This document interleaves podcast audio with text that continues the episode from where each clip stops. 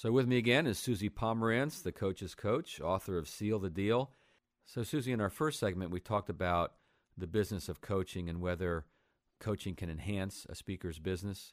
Last time we got together, we talked a little bit about how to get started in the coaching business. In this segment, I like to talk about becoming a better coach. What are some top strategies, tactics that you employ yourself to make sure you deliver a good coaching experience to your clients? One of the things about becoming a better coach is about being in a continual improvement mode. So, really seeking to maintain a beginner's mind and be constantly looking for where can I sharpen the saw around my coaching skills and expertise? What are other people doing out there? What are different models that are more successful than what I'm currently doing? So, being really a continual student and continual learner. And a critical point that I mentioned in our last segment is having your own coach um, so that you can practice and learn in that way. Having a mastermind group is also a great way to practice and learn coaching as well. But just a few distinctions around some of the top strategies and tactics that I would recommend. The first one is really recognizing that coaching is about their results and not about my delivery. So when I'm speaking, I'm focused on my delivery and, and, and giving value with my delivery as a speaker. When I'm coaching, it has nothing to do with my delivery as to how I'm delivering the coaching. It has to do with what they're producing, what they're hearing, what they're realizing. So it's about their results, not my delivery. The second one is that you want to have a sound methodology for your coaching that integrates content in some way, whether it's leadership models or organizational development knowledge or your core content as a speaker, but you want to make sure that you have a sound methodology that integrates that balancing inquiry and advocacy is something is another tactic that we use. So rather than as a speaker you're advocating for some set of beliefs or you're advocating for some piece of knowledge. And there's a balance with inquiry as a, as a coach where you're asking a lot of questions and pulling that out. There's the 80-20 rule which is that you are listening 80% of the time and 20% of the time is when you're talking or asking questions mostly asking questions in a strict pure coaching model you're only asking questions. Now those of us who command top dollar coaching and organizations sprinkle a little bit of benchmarking and knowledge and experience in there as well so it's not pure questioning. But the 80-20 rule always applies.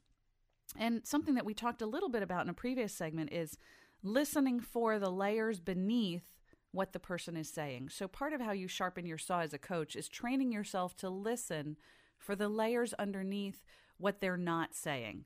You know, we have a colleague and a friend, Stephen Gaffney, who writes about honesty, and he talks about honesty being not lies, but what people aren't saying. And so a lot of what happens in coaching as well is that there's there are things that people aren't saying not because they're hiding it but because they don't know.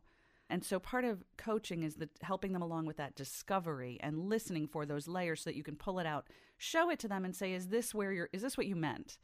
Um, so they can reflect on it.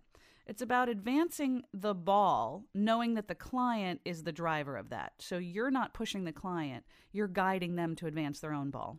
And that one of the key points is really about having a genuine curiosity and, and by ge- I want to emphasize genuine curiosity. So you can't pretend to be curious and have coaching be effective.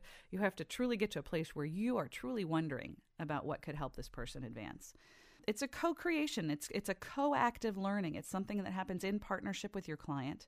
Continuing education for you as the coach, continual coach training for you is important and and really making sure that you have at least one coach at all times. Um, I currently have three coaches and a mastermind group, so I definitely am an advocate for having coaches for all different segments of your business, your marketing, your branding, all the different things that you want to focus on. Where does the concept of accountability come into play in a coaching relationship? It's it's a great question, Bill, because accountability. There are a lot of coaches out there who say that their whole coaching business is about being an accountability partner for someone in accomplishing their goals. And I think that every coach has a, an accountability partnership as some element of what they're doing. But that's a tricky fine line because some people want coaching in terms of support.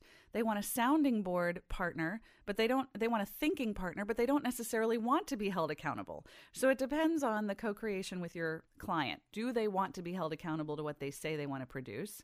There's a lot of resistance, natural resistance that comes up around a lot of people in terms of their accountability. Some people hire coaches just to get that accountability, and some people resist it. And so part of the challenge of being a coach is trying to figure out where the balance is around being an accountability partner.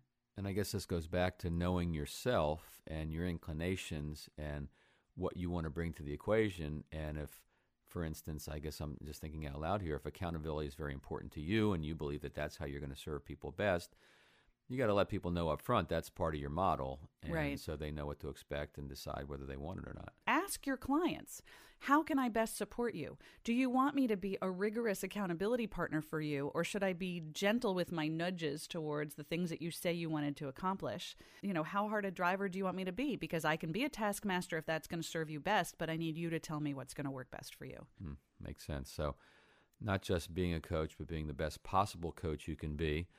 And so, Suzi Pomerantz and I have one more segment on how you can add coaching to your revenue mix, all the synergies that coaching can create with your other revenue streams.